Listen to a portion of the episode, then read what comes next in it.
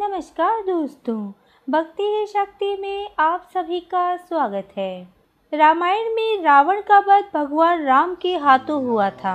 जब राक्षस राजा रावण पर भगवान राम ने हमला किया था, तब वह अपनी मृत्यु के बहुत करीब था। तो राम जी ने अपने भाई लक्ष्मण को उनके पास जाने और कुछ ऐसा सीखने के लिए कहा, जो रावण जैसे एक विद्वान ब्राह्मण को छोड़कर कोई अन्य व्यक्ति उन्हें कभी नहीं सिखा सकता था।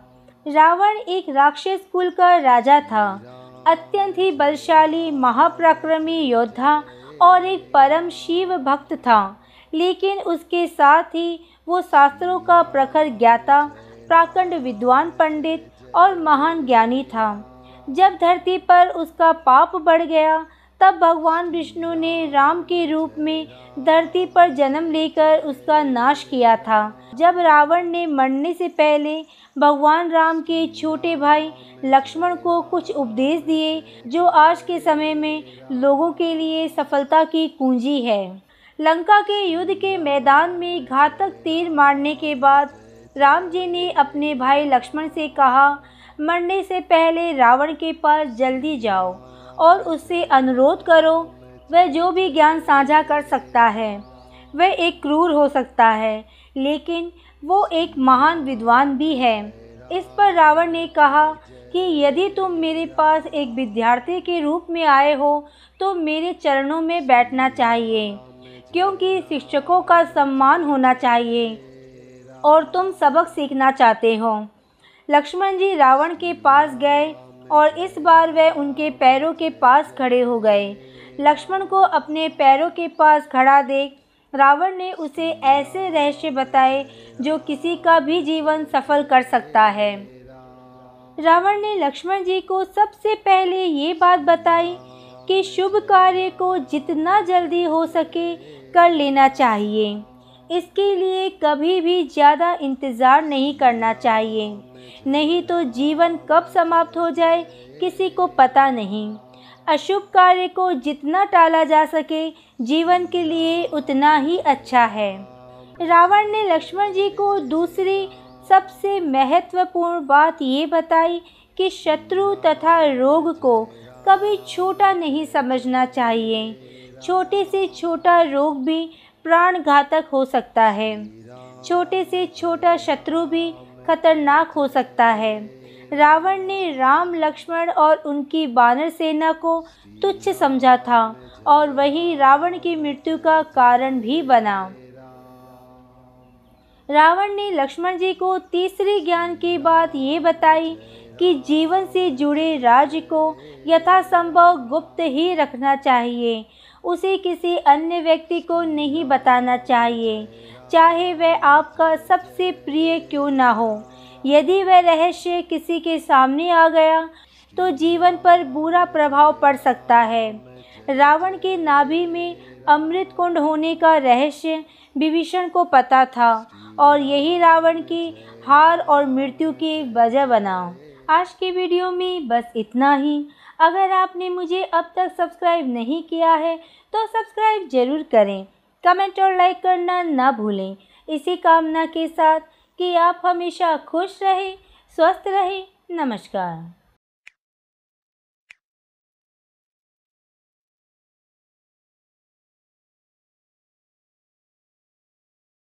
भगवान श्री हरि विष्णु ने धर्म की रक्षा के हेतु हर काल में अवतार लिया है। वैसे तो भगवान विष्णु के कई अवतार हुए हैं, लेकिन उनमें से दस अवतार प्रमुख माने जाते हैं। हिंदू धर्म में विभिन्न देवताओं के अवतार की मान्यता है। विष्णु जी के दस अवतार माने गए हैं, जिन्हें दशावतार कहते हैं। भगवान विष्णु हिंदू त्रिदेवों में से एक है। निर्माण की योजना के अनुसार वे ब्रह्मांड के निर्माण के बाद उसके विघटन तक उसका संरक्षण करते हैं। इसलिए विष्णु जी को पालन करता भी कहा गया है। भगवान विष्णु के दस अवतारों को संयुक्त रूप से दशा अवतार कहा जाता है। श्रीमद् भगवद गीता में श्री कृष्ण के द्वारा कहा गया है, यदा यदा ही धर्मस्य ग्लानिर्भवती भारत, अभ्युत्थानम अधर्मस्य तदात्मनां सृजाम्यहं परित्राणाय साधूनां, विनाशाय च दुष्प्रतां धर्म संस्थापनार्थाय संभवामी युगे युगे। अर्थात, जब जब धर्म की हानि और अधर्म का उत्थान हो जाता है, तब तब सज्जनों के परित्राण और दुष्टों के विनाश के लिए मैं विभिन्न युगों में उत्पन्न होता हूँ। हमारे हिंदू मान्यता के अनुसार कुल चार युग होते हैं। सतयुग त्रेता युग द्वापर युग और कलयुग है, जिसमें विष्णु जी ने विभिन्न अवतार लिए हैं, जिसमें अभी कल की अवतार होना शेष है। कल की अवतार कलयुग के अंतिम चरण में होगा। अभी कलयुग का प्रथम चरण चल रहा है। पहला अवतार मत्स्य अवतार। पुराणों के अनुसार भगवान विष्णु ने सृष्टि को प्रलय से बचाने के लिए मत्स्य अवतार लिया था। इसकी कथा आज हम सुनते हैं। कृत युग के आदि में राजा सत्यव्रत हुए। राजा सत्यव्रत एक दिन नदी में स्नान कर जलांजलि दे रहे थे। अचानक उनकी अंजलि में एक छोटी सी मछली आई। उन्होंने देखा तो सोचा, वापस सागर में डाल दूँ। लेकिन उस मछली ने बोला, आप मुझे सागर में मत डालिए, अन्यथा बड़ी मछलियाँ मुझे खा जाएगी। तब राजा सत्यव्रत ने मछली को अपने कमंडल में रख लिया। मछली और बड़ी हो गई तो राजा ने उसे अपने सरोवर में रखा। तब देखते ही देखते मछली और बड़ी हो गई। राजा को समझ आ गया कि ये कोई साधारण जीव नहीं है। राजा ने मछली के वास्तविक स्वरूप में आने की प्रार्थना की। राजा की प्रार्थना सुन साक्षात चार भुजाधारी भगवान विष्णु प्रकट हो गए और उन्होंने कहा, ये मेरा मत्स्य अवतार है। भगवान ने सत्यव्रत से कहा, सुनो राजा सत्यव्रत, आज से सात दिन बाद प्रलय होगा। तब मेरी प्रेरणा से एक विशाल नाव तुम्हारे पास आएगी। तुम सप्त ऋषियों, औषधियों, बीजों और प्राणियों के सूक्ष्म शरीर को लेकर उसमें बैठ जाना।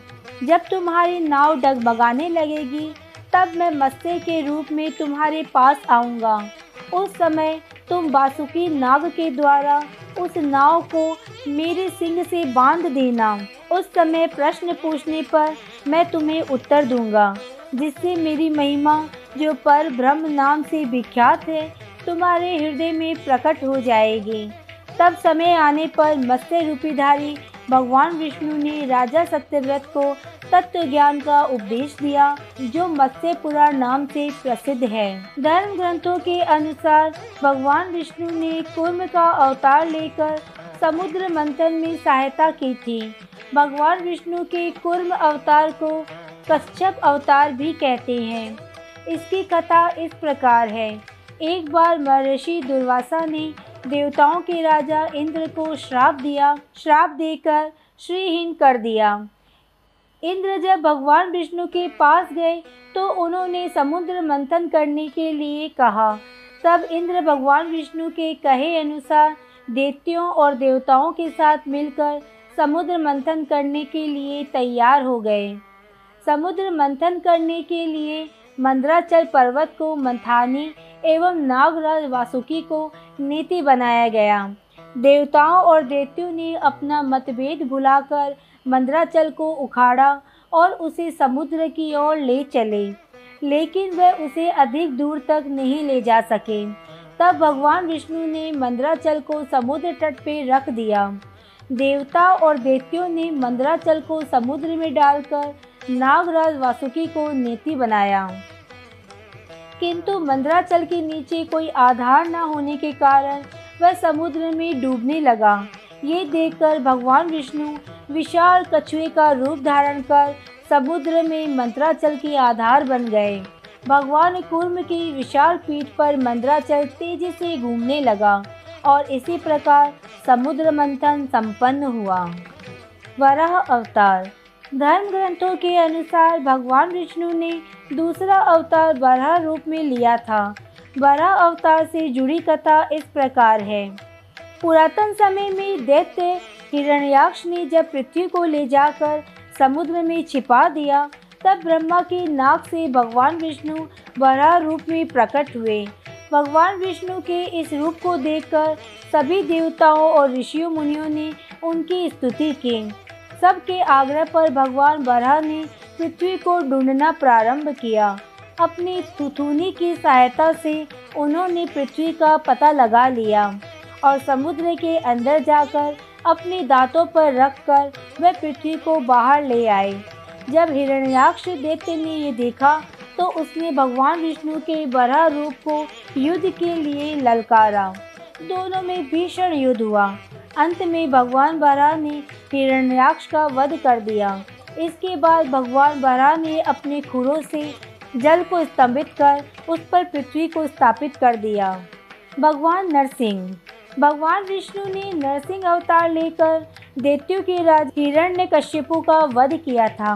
धर्म ग्रंथों के अनुसार दैत्यों का राजा हिरण्य कश्यपु स्वयं को भगवान से भी अधिक बलवान मानता था। उसे मनुष्य देवता, पशु, पक्षी, न दिन में, न रात में, न धरती पर, न आकाश में, न अस्त्र से, न शस्त्र से मरने का वरदान प्राप्त किया था। उसकी राज में जो भी भगवान विष्णु की पूजा करता था, उसको दंड दे दिया जाता था। उसके पुत्र का नाम प्रहलाद था। प्रहलाद बचपन से ही भगवान विष्णु का परम भक्त था। ये बात जब हिरण्यकश्यपु को पता चली तो वह बहुत क्रोधित हुआ और प्रहलाद को समझाने का प्रयास किया। लेकिन फिर भी जब प्रहलाद नहीं माना तो हिरण्यकश्यपु ने उसे मृत्यु दंड दे दिया। हर बार भगवान विष्णु के चमत्कार से वह बच गया। हिरण्यकश्यपु की बहन होलिका, जिसे अग्नि से न जलने का वरदान प्राप्त था, वह प्रहलाद को लेकर ददकती हुई अग्नि में बैठ गई। तब भी भगवान विष्णु की कृपा से प्रहलाद बच गया और होलिका जल गई। जब हिरण्यकश्यपु स्वयं प्रहलाद को मारने ही वाला था, तब भगवान विष्णु नरसिंह का अवतार लेकर खंभे से प्रकट हुए और उन्होंने अपने नाखूनों से हिरण्यकश्यपु का वध कर दिया। वामन अवतार। सत्य युग में प्रहलाद के पौत्र दैत्यराज बलि ने स्वर्ग लोक पर अधिकार कर लिया। सभी देवता इस विपत्ति से बचने के लिए भगवान विष्णु के पास गए। तब भगवान विष्णु ने कहा कि मैं स्वयं देव माता अदिति के गर्भ से उत्पन्न होकर तुम्हें स्वर्ग का राज्य दिलाऊँगा। कुछ समय पश्चात भगवान विष्णु ने वामन अवतार लिया। एक बार जब बलि महान यज्ञ कर रहा था, तब भगवान वामन बलि की यज्ञशाला में गए। और राजा बलि से तीन पग धरती दान में मांगे। राजा बलि के गुरु शुक्राचार्य भगवान की लीला समझ गए और उन्होंने बलि को दान देने से मना कर दिया। लेकिन बलि ने फिर भी भगवान बामन को तीन पग धरती दान देने का संकल्प ले लिया। भगवान वामन ने विशाल रूप धारण कर एक पग में धरती, दूसरे पग में स्वर्गलोक नाप लिया। जब तीसरा पग रखने के लिए कोई स्थान ना बचा तो बलि ने भगवान वामन को अपने सिर पर पग रखने को कहा। बलि के सिर पर पग रखने से वह सुतल लोक पहुँच गया। बलि की दान वीरता देखकर भगवान ने उसे सुतल लोक का स्वामी भी बना दिया। इस तरह भगवान वामन ने देवताओं की सहायता कर उन्हें फिर से स्वर्ग लौटा दिया। श्री राम अवतार। त्रेता युग में राक्षस राज रावण का बहुत आतंक था। उसे देवता भी डरते थे। उसके वध के लिए भगवान विष्णु ने राजा दशरथ के यहाँ माता कौशल्या के गर्भ से पुत्र रूप में जन्म लिया। इस अवतार में भगवान विष्णु ने अनेक राक्षसों का वध किया और मर्यादा का पालन करते हुए अपना जीवन यापन किया। पिता के कहने पर वनवास गए। वनवास भोगते समय राक्षस राज रावण उनकी पत्नी सीता का हरण कर ले गया। सीता की खोज में भगवान लंका पहुँचे। वहाँ भगवान श्री राम और रावण का घोर युद्ध हुआ, जिसमें रावण मारा गया। इस प्रकार भगवान विष्णु ने राम अवतार लेकर देवताओं को भय मुक्त किया। श्री कृष्ण अवतार। द्वापर युग में भगवान विष्णु ने श्री कृष्ण अवतार लेकर अधर्मियों का नाश किया। भगवान श्री कृष्ण का जन्म कारागार में हुआ था। इनके पिता का नाम वासुदेव और माता का नाम देवकी था। भगवान श्री कृष्ण ने इस अवतार में अनेक चमत्कार किए और दुष्टों का सर्वनाश किया। कंस का वध भी भगवान श्री कृष्ण ने ही किया। महाभारत के युद्ध में अर्जुन के सारथी बने और दुनिया को गीता का ज्ञान दिया। धर्मराज युधिष्ठिर को राजा बनाकर धर्म की स्थापना की। भगवान विष्णु का ये अवतार सभी अवतारों में सबसे श्रेष्ठ माना जाता है। परशुराम अवतार। हिंदू धर्म ग्रंथों के अनुसार परशुराम भगवान विष्णु के प्रमुख अवतारों में से एक थे। भगवान परशुराम के जन्म के संबंध में दो कथाएँ बहुत प्रचलित है। हरिवंश पुराण के अनुसार उन्हीं में से एक कथा है। प्राचीन समय में महेशमती नगरी पर शक्तिशाली हियवंशी क्षत्रिय कार्तवीर्य अर्जुन का शासन था। वह बहुत अभिमानी था और अत्याचारी भी। एक बार अग्निदेव ने उससे भोजन कराने का आग्रह किया। तब सहस्त्र ने घमंड में आकर कहा, आप जहाँ से चाहे भोजन प्राप्त कर सकते हैं। सभी और मेरा ही राज है। तब अग्निदेव ने वनों को जलाना शुरू किया। एक वन में ऋषि, आपवा, तपस्या कर रहे थे। अग्नि ने उनके आश्रम को भी जला डाला। इससे क्रोधित होकर ऋषि ने सहस्त्रबाहु को श्राप दिया कि भगवान विष्णु परशुराम के रूप में जन्म लेंगे। और न सिर्फ़ सहस्त्रबाहु का, बल्कि समस्त क्षत्रियों का सर्वनाश करेंगे। इस प्रकार भगवान विष्णु ने, भार्गव कुल में महर्षि जगदाग्नि के पाँचवें पुत्र के रूप में जन्म लिया। बुद्ध अवतार।